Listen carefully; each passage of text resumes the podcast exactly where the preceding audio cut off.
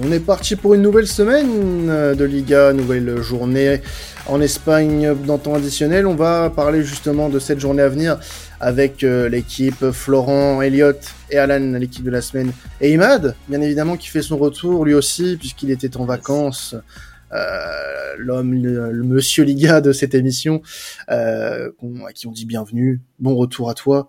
Merci, et quoi de mieux pour ta reprise que de commencer par parler du SC Barcelone, bien évidemment, euh, qui bah oui, évidemment, le, le hasard, le hasard du, du, du programme, de la programmation.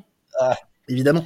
Euh, le Barça qui joue face à Valladolid. Euh, Donc on va parler un petit peu de Lewandowski, on va parler d'Ansu Fati, on va parler de plein de choses pour ce match-là, enfin du moins de deux choses en particulier. Bien sûr. Euh, on te laisse nous dresser un petit peu le tableau, euh, cher Ah, bah, pour- monsieur. Alors pourquoi je commence par le, Barça? Parce qu'il y a peu- pas mal d'enseignements tirés du dernier match contre la Sociedad, donc c'est soldé sur une victoire 4-1 du Barça.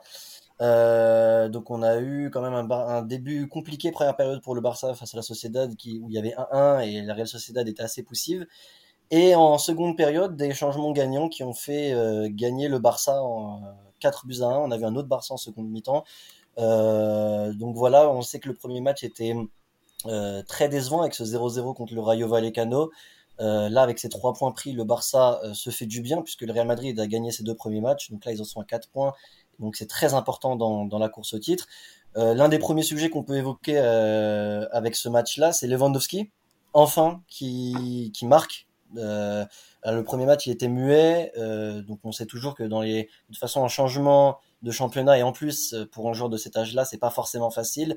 Là, il s'est lancé au bout de 40 secondes, euh, Baldé qui, lui offre une bonne passe décisive au bout de 40 secondes et il la met au fond comme un renard de surface. Le deuxième aussi, c'est un bon but de renard de surface, mais il lui suit bien, donc ça fait doubler dès le dès le premier match. Donc euh, voilà, moi je voulais savoir aussi ce que vous en pensiez, euh, messieurs, mais je pense que euh, voilà, est-ce que la, ma- la machine est bel et bien lancée euh, pour Lewandowski euh, avec un doublé? Est-ce que c'était juste pour ce match-là ou est-ce que vous pensez vous aussi que la, machine est lancée? Bah, c'est encore un peu tôt euh, pour le dire, malgré tout, je pense, mais on peut être enthousiasmé par par son match de la semaine dernière. Maintenant, est-ce qu'il va pouvoir être aussi régulier qu'en Bundesliga? On va attendre que les semaines passent. On va attendre que les semaines passent, que les matchs passent. Il y a une Ligue des Champions qui va arriver avec un groupe très relevé pour le Barça, euh, avec euh, notamment euh, l'Inter et, et- et le Bayern. Donc euh, ça va être euh, intéressant aussi de voir comment il va enchaîner ces matchs-là parce que de de de, de maintenant jusqu'à jusqu'à la mi-novembre, on va dire, ça va être euh, assez intense pour beaucoup de clubs européens, dont Barça. Donc on va voir comment il va tenir le, le, le rythme et puis bah hâte de voir ce que ça va donner pour la suite. Mais en tout cas, euh, moi je suis assez confiant pour lui malgré tout. Ouais, moi aussi. hein. Moi, je trouve c'est un, un professionnel hors pair. euh, Lewandowski, je me fais aucun souci pour lui. Euh, j'ai eu la chance de voir son premier match au Camp Nou et je trouvais déjà qu'il avait des, des certains automatismes qui, qui se faisaient avec les, les défenseurs de Liga. Euh, moi, je pense vraiment, oui, qu'il va, qu'il va cartonner dès sa première saison. Il en a envie. C'est un compétiteur euh, de, un compétiteur hors pair. Donc, euh, j'ai hâte euh, de voir le prochain match aussi pour voir s'il va être sur la, la même lignée. Ouais, euh, du coup, euh, moi, ce que je voulais aussi rajouter par rapport à, à Lewandowski, c'est que euh, il, il- a, il a quand même, je pense aussi autour de lui une équipe offensivement qui est assez intéressante. Euh, il a, euh, il a aussi des joueurs qui sont, on va dire, sur euh, une rédemption. Dembélé qui fait un, qui fait un bon début de saison. Ses deux premiers matchs étaient très intéressants. Et du moment qu'il reste entouré de joueurs qui vont rester en confiance, moi je pense que pour lui, il n'y a pas trop de soucis à se faire. Maintenant, il faut que ces joueurs restent là, enfin restent en confiance. Dembélé a marqué euh, le week-end dernier, euh, c'est euh, le meilleur passeur sortant du championnat d'Espagne. Euh, il a de quoi être bien servi, hein, notre ami Lewandowski. Donc je suis pas, je suis pas, comment dire, pessimiste quant à sa saison à venir. Ouais, je suis d'accord avec toi, surtout que, en fait, quand Lewandowski a été annoncé au Barça, c'était bien beau d'avoir un, grand joueur qui arrivait dans un grand club, et comme tu l'as dit, s'il n'est pas bien entouré, euh, ça peut pas le faire. Là, ce qui est super, donc voilà, tu as parlé de Dembélé, euh, il y a Ferran Torres qui revient, encore un peu brouillon dans la finition, mais on sait que c'est quelqu'un dans le jeu qui est très important. On a Rafinha aussi, dont son entrée a, a fait euh, énormément de bien, donc euh, c'est vrai que et puis des milieux créatifs, t'as Pedri, t'as, tu peux avoir De Jong, donc tout ça, ça, ça amène quand même un, collectif qui peut ne, faire, ne le faire que briller. Après, à confirmer, comme tu l'as dit, euh, déjà dès ce week-end contre le, Real Valladolid, on va voir euh, comment il va, il va réagir face à ce genre d'équipe. Il faudra voir également contre des équipes à bloc bas s'il est capable de trouver la faille, parce que c'est très compliqué aussi de, de marquer contre ce genre d'équipe. Et puis, bah, en fait, ça fait une petite transition avec euh, le deuxième sujet que je voulais aborder via justement ce match-là. C'est Ansu Fati donc Ansu Fati, on a vu que dès qu'il est rentré, donc euh, il a délivré deux passes décisives et marqué un but. Euh, il a fait quand même une entrée euh, fracassante, un bon retour. Alors on sait que Fati, tout le monde s'accorde à dire que c'est un crack. il bat énormément de, records de, précocité. à chaque fois qu'il rentre, quasiment il marque. Ça nous surprend à chaque fois. Mais d'un autre côté, il a jamais encore fait de vraie saison pleine à cause des blessures. Moi, je voulais savoir vous ce que ce que vous en pensez d'abord avant de donner mon avis. Est-ce que vous pensez que Fati euh, peut s'imposer en tant que titulaire indiscutable au Barça dès cette saison Bah moi je pense que ça dépendra de sa condition physique déjà premièrement. Euh, on sait que c'est un jeune joueur qui est sujet aux blessures depuis euh, le début de sa carrière, aux longues blessures. Euh, donc ça dépendra aussi beaucoup de sa condition physique malheureusement. Euh, maintenant quand il est à 100% ou en état de jouer, on sait de quoi il est capable. On sait de quoi il est capable, il est très vif, une finition assez assez incroyable pour un joueur de son profil, je trouve. Et euh, ça peut être un, atout euh, vraiment important pour le Barça dans son jeu. Parce que tu l'as dit tout à l'heure, Ferran Torres, c'est pas un foudre de guerre euh, quand on parle de finition. malgré que dans la construction il soit très important, mais la balance en fait elle va jouer entre les deux cette saison, je pense au Barça, entre Ferran Torres et Ansu Fati. Donc là, je pense que Ansu Fati, et je vais me répéter, va dépendre vraiment de sa condition physique. Sa saison va dépendre de sa condition physique. Si euh, il reste euh, bien frais à chaque fois qu'il joue, qu'il est, à, qu'il est à 100% ou quasiment à 100% ou du moins en état de jouer, ça pourra le faire pour lui. Ça pourra le faire pour lui. Maintenant, euh, il a une concurrence avec Ferran Torres qui va être assez importante avec l'enchaînement des matchs aussi. Va falloir se montrer, va falloir être décisif quand on va lui demander. Donc ouais, moi j'ai pas des doutes non plus sur, euh, sa capacité à réussir, mais il faut faire attention. Il faut faire attention. Il a un passif qui est pas forcément euh, glorieux dans le sens où il s'est blessé souvent et euh, donc vigilance quand même, pas d'enflammade. Il faut, il faut le protéger. Honnêtement, les jeunes joueurs qui n'ont pas de saison complète, comme lui, il faut le protéger. C'est vrai que c'est tentant avec le talent qu'il a et avec ce qu'il montre, alors que il faut rappeler en fait, il revient de blessure, il a aucun rythme et il arrive à être aussi décisif. C'est impressionnant. Le, le, mental dont il fait preuve, le talent qu'il a, c'est quasiment unique et c'est quelque chose qu'il faut absolument protéger. Aujourd'hui, il a toujours pas fait de saison complète et je pense qu'il va être très important de avec parcimonie et de pas le griller. Euh, moi, c'est ce qui me fait peur euh, avec lui aujourd'hui. C'est pour ça qu'il va falloir être précautionneux et puis euh, pas mettre en place une concurrence avec Ferran Torres, c'est plus un partenariat pour que les deux puissent souffler et se relayer quand il faudra suivant les matchs et l'adversaire qui va être opposé au Barça. J'entends ce que tu dis, mais honnêtement, pour moi, c'est un joueur générationnel. Euh, c'est un joueur qui a le potentiel d'obtenir plusieurs ballons d'or. Tu parles de son retour, vous parlez de son retour gagnant. Super Coupe d'Espagne, il y a six mois, il fait pareil. Il y a un an, pour son retour, il fait pareil. À chaque fois, mais c'est vrai, hein, il, est, décisif lorsqu'il revient. Et oui, il faut être précautionneux, mais il faut pas l'être non plus, parce que si c'est à Xavi aussi de le gérer correctement, de le gérer de la meilleure des manières et de voir comment il peut comment il peut s'en sortir dans son collectif avec et sans. Mais tu peux pas te passer non plus euh, durant de nombreuses semaines, même si tu dois faire tourner, d'un joueur pareil, euh, surtout avec les échéances à venir. Euh, oui, il va pas devoir jouer tous les matchs parce que peut-être qu'il y a le risque de blessure, de rechute. Ouais, c'est surtout ça en fait. C'est surtout ça. Mais... il va falloir qu'il puisse quand même enchaîner les matchs un jour ou l'autre. Il, a, il est encore jeune, il a que 20 ans, mais un jour il va bien falloir qu'il le fasse. Et si c'est pas cette saison, bon, alors évidemment, là, on se projette. Mais même cette saison, selon moi, il doit jouer quand même pas mal de matchs parce que il faut qu'il faut qu'il prouve et il faut qu'il se fasse confiance et quitte à prendre un risque. Et de toute façon, il rechutera peut-être pas toute sa carrière, mais il est trop fort en fait pour être trop laissé de côté. Je pense qu'il faut vraiment trouver la, bonne balance en fait pour Xavi. Ça va être un vrai défi. Ouais, ouais. Moi, ce qui me fait peur aussi, c'est euh, que s'il se met à briller euh, en septembre-octobre, c'est que Luis Enrique il va vite l'appeler en sélection pour la Coupe du Monde. Et à la Coupe du Monde, euh, c'est là qu'il va aussi, on va aussi voir s'il est, s'il va pas péter ou s'il va pas avoir une un problème physique. Donc, c'est une saison assez charnière pour lui. donc, j'ai j'ai vraiment hâte aussi de voir l'évolution du jeune du jeune crack du Barça. Bah du coup on va ouais on va passer sur l'autre match. Je pense qu'on a fait le tour sur euh, sur Monsieur Fati. Euh, Il y a un autre une autre rencontre qui va être euh, qui va concerner un autre club de Barcelone, l'Espagnol, qui va recevoir le Real Madrid. Euh, le Real Madrid qui a vécu ces dernières heures bah, le départ d'un joueur emblématique de ces dernières années pour le Real Madrid qui est Casemiro, sans remplaçant. Et ça, ça va beaucoup faire parler du côté du côté de Madrid. Et euh, bah, on, on, se pose des questions aussi, voilà, sur euh, bah, potentiellement la saison du Real Madrid. Est-ce que est-ce que ça va tenir avec euh, le départ de Casemiro? Est-ce que Casemiro va être remplacé? Beaucoup de questions quand même sur ce départ. Ouais, c'est vrai que là, le Real Madrid perd un gros, gros euh, élément de son effectif, de son 11 et de son 11 depuis plusieurs saisons même. Euh, Casemiro, c'était quand même une plaque tournante. Euh, le 6 du, du, fameux 4-3-3 de bah, d'Ancelotti, de Zidane avant, c'était quand même une pièce maîtresse. C'était l'une des références à son poste. Alors, à titre personnel, mais il y a eu débat, donc c'est pour ça que je dis que c'est vraiment à titre personnel. Je trouvais qu'il était quand même un peu moins bon les dernières saisons, mais ça n'empêchait pas que son profil était hyper utile pour le, Real Madrid, surtout sur les phases défensives où il était excellent dans, à la récupération. C'est vrai que c'est aussi un transfert qui tombe d'un coup. C'était pas quelque chose euh, auquel on s'entendait forcément en début de mercato en juin, donc on n'a pas eu vraiment eu le temps de voir venir. Alors c'est vrai que le Real Madrid a quand même recruté Aurélien Chouameni euh, très tôt dans le mercato.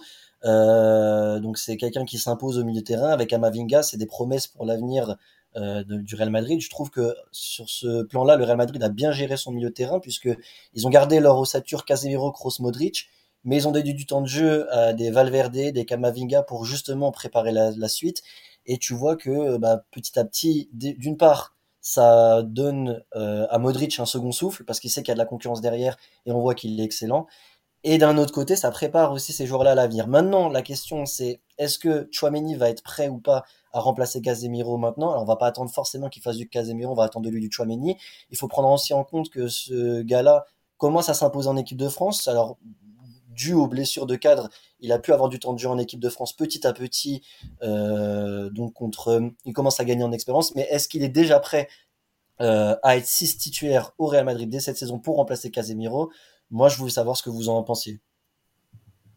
Alors, déjà, je vais, je vais paraphraser l'excellent J. Christ de Esprit Madridista qui disait que un départ de joueur cadre en fin de mercato, ça n'augure déjà jamais rien de bon pour la saison à venir. Quand ça arrive, c'est généralement la saison va se passer assez mal. Et on le voit d'ailleurs dans la réaction et dans la conférence de presse de Casimiro de départ, tu n'as quasiment aucun joueur du Real qui est venu. Ça prouve la soudaineté du départ et le fait que absolument personne n'était prêt à le voir partir ça montre aussi que Chouameni, on l'a fait venir, mais plus pour l'avenir et le préparer à l'après Casimiro que maintenant. Donc en fait, ce qui, ce qui me fait peur, c'est que Chouameni va faire des bons matchs, mais il a absolument pas les jambes pour tenir une saison complète du Real, enchaîner avec la LDC, la Copa del Rey et le championnat. Donc euh, ça me paraît vraiment très ambitieux et très inquiétant sur le, le, plan long terme, sur les matchs clés et sur la saison qui est très longue. Je ne vois pas réussir à faire euh, aussi bien que Casimiro le faisait en termes de régularité et de, de, réponse dans les gros rendez-vous. Le souci, c'est que euh, tu parlais en effet de soudaineté de l'offre. Moi, je pense aussi que c'est vraiment un truc qui est, qui, est apparu là il y, a, quelques jours, même pas. Euh, Casemiro, aujourd'hui, tu me dis, ouais, il est vendu 70 millions à 30 ans. Euh, ouais, bah moi, je vends. Que tel qu'est, enfin, Casemiro que tu es, 70 millions, que tu sois le Real Madrid ou un autre club, tu vends. Tu vends. Il a 30 ans. Euh, je savais plus combien d'années de contrat il avait encore du côté de Madrid, mais euh, tu vends tu vends. maintenant, voilà, je pense que le Real Madrid a des marges de manœuvre assez euh, euh, grandes pour euh, recruter derrière d'ici le 31 août. Je pense et je l'espère quand même parce que tu vas pas faire une saison avec Valverde en 6, hein, c'est pas possible. Ça va être compliqué. Donc j'ai quand même hâte de voir ce qui va se passer, mais je peux comprendre le move. Je peux comprendre le move sans forcément dire que ça va être gagnant. Ça, pour moi, ça sera perdant pour tout le monde au final.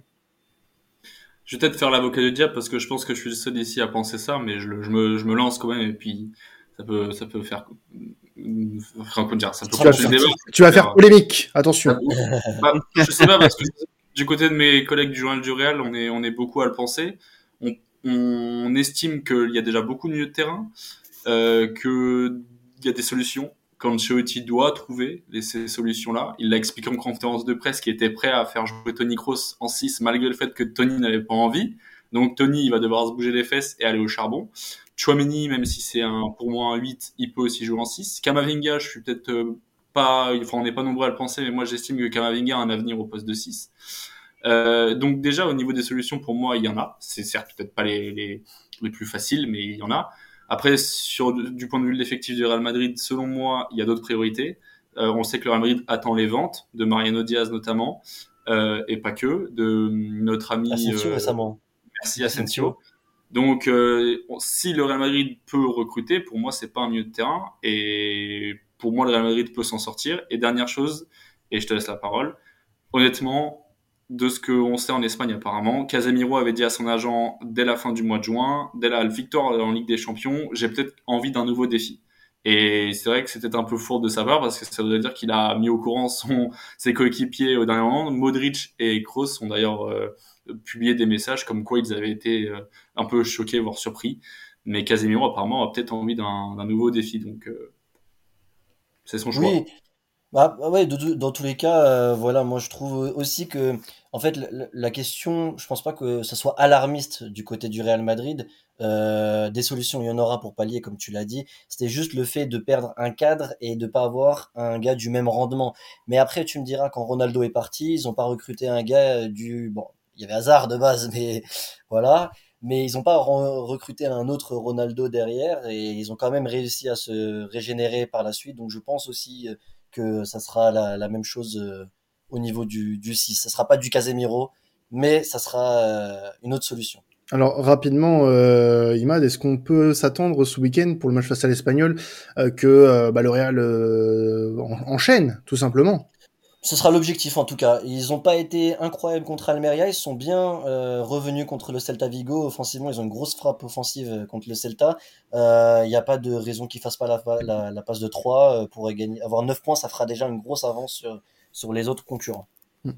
On va du coup passer sur une autre rencontre, messieurs, euh, qui est euh, Almeria face au FC Séville. Almeria qui avait un petit peu embêté le Real Madrid sur la première rencontre, euh, sur la première, lors de la première journée, euh, face à un FC Séville du coup qui bah, galère hein, en ce début de championnat, qui est toujours à la recherche de sa première victoire.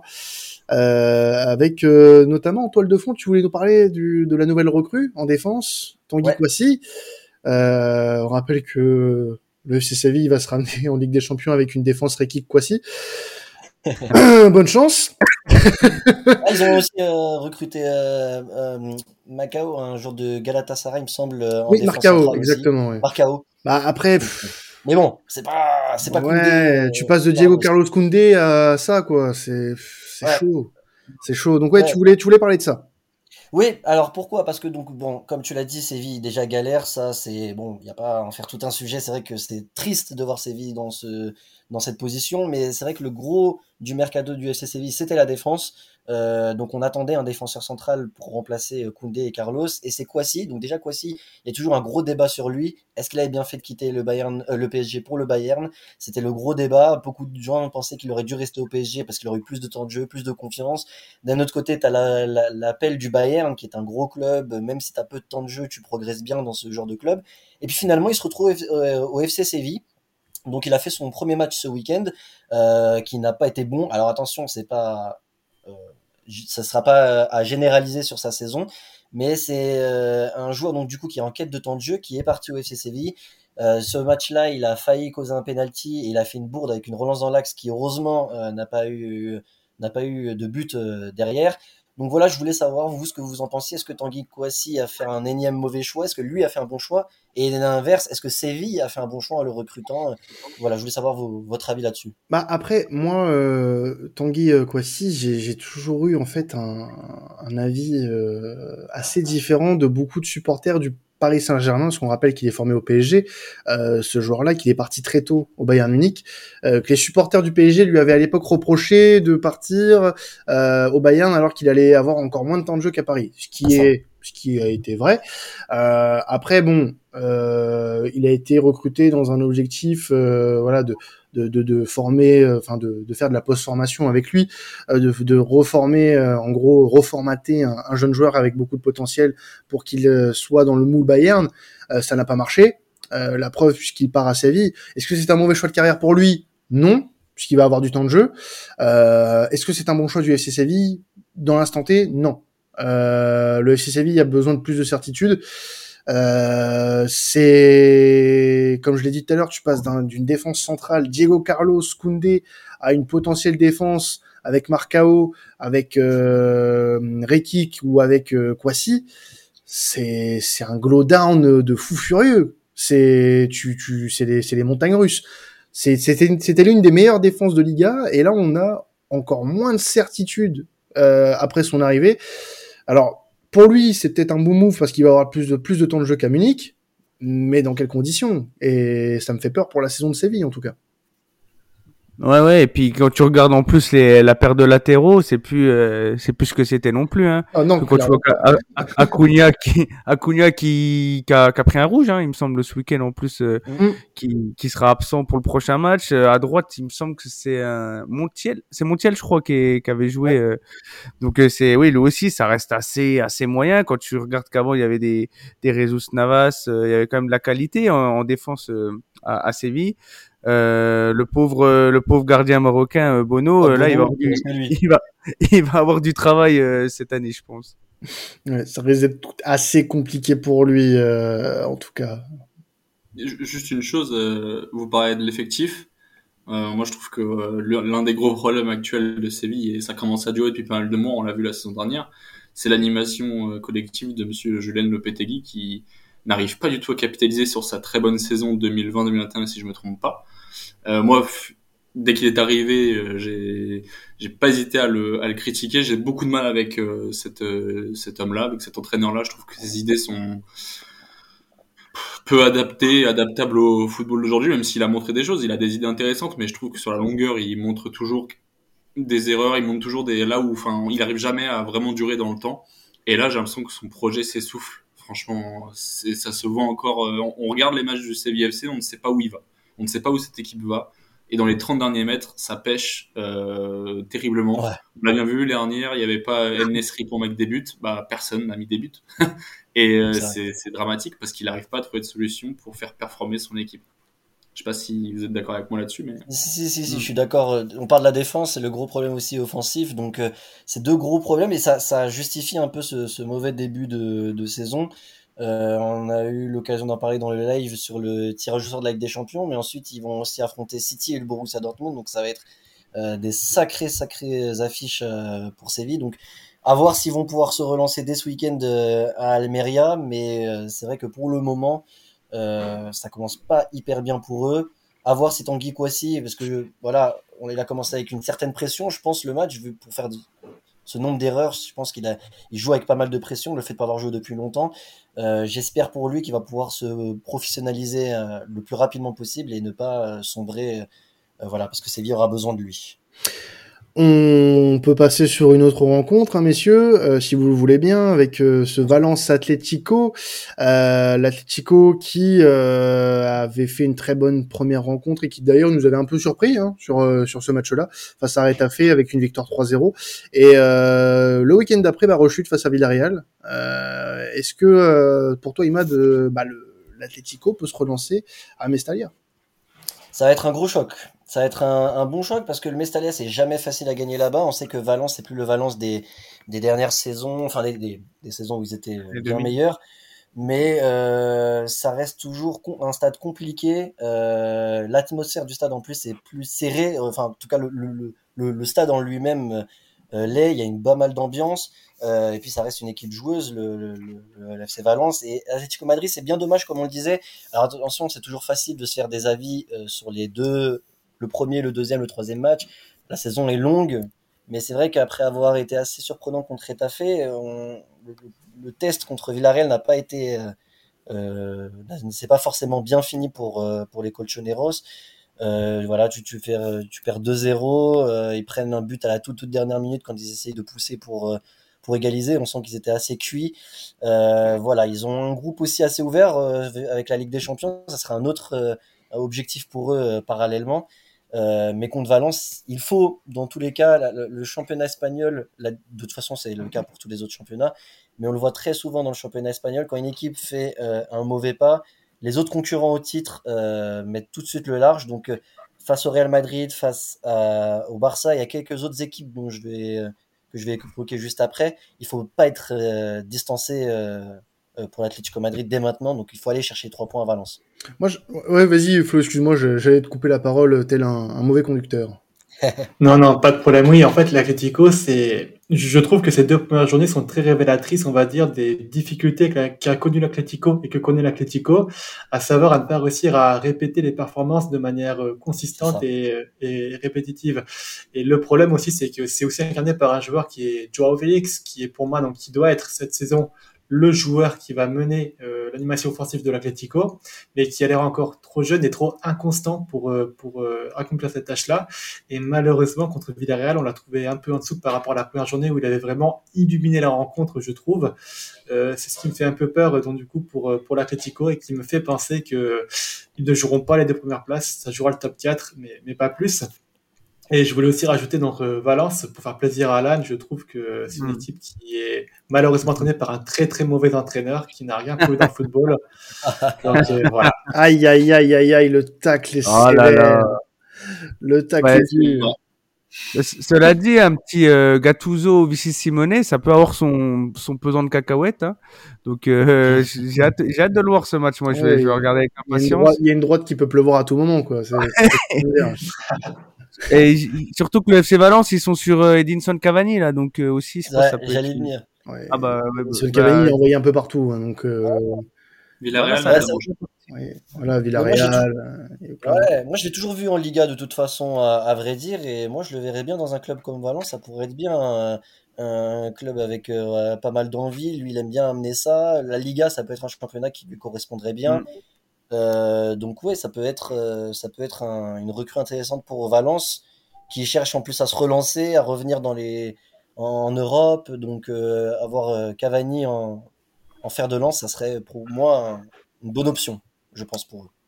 Ouais, exactement. Un petit mot, mon cher Imad, pour les dernières affiches, petites affiches intéressantes, notamment un Betis Osasuna?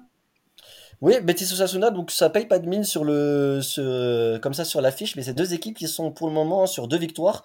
Osasuna qui a battu en plus le FC Séville lors de la première journée 2 euh, buts à 1. Alors c'est pas non plus euh, exceptionnel, euh, ça sera peut-être justement un des seuls moments où ils peuvent jouer les premières places, mais c'est un match intéressant. Le Betis qui est eux pour le moment est, est assez intéressant. Ils sont sur la même lancée que leur saison dernière. Euh, donc ça peut être un match, euh, voilà, pour une des deux équipes, pour le vainqueur, euh, qui ferait une très bonne, une très bonne affaire avec trois points de plus, qui sera 9 points en, en 3 matchs, donc quand même un match assez crucial en ce début de saison. et puis on a aussi Villarreal, donc qui pareil fait un très très bon début de saison. Ils sont sur deux victoires, aucun but encaissé. Euh, donc euh, voilà, Villarreal qui sera à Retafe, c'est pas une équipe euh, facile, une équipe assez défensive habituellement Villarreal, donc faudra essayer d'aller sauter leur verrou pour aller chercher trois autres points. Donc on peut avoir en fait à la fin de cette journée plusieurs équipes à 9 points. Et donc déjà un, haut tableau qui commence à se dessiner, donc ça pourrait être vraiment très intéressant à suivre. Et, c'est une journée qui peut tenir pas mal de promesses une journée qu'on espère captivante en tout cas euh, en Espagne euh, ce week-end. Euh, on va se quitter là-dessus, messieurs. En tout cas, on espère que ça vous a plu et que vous allez continuer à nous écouter avec bah, la Première Ligue, la Bundesliga et la Serie A. autre podcast à suivre pour le, week-end à venir en, en Europe. bah, vous pouvez toujours nous retrouver sur vos plateformes favorites, notamment sur YouTube, sur la chaîne de Sports Content, sur laquelle vous pouvez vous abonner, bien évidemment. Et puis n'hésitez pas à nous suivre sur nos différents réseaux Twitter, Insta. On est euh, dispo partout. C'était euh, temps additionnel. Passez un très bon week-end de foot. Ciao tout le monde.